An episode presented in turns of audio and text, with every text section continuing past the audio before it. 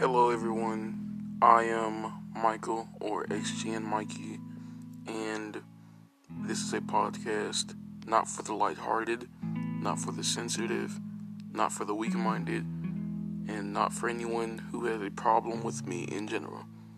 I made this podcast simply for the fact that when I need a break from YouTube, which I'm taking right now, I can make podcasts and still put out some form of content while not brainstorming about a YouTube video.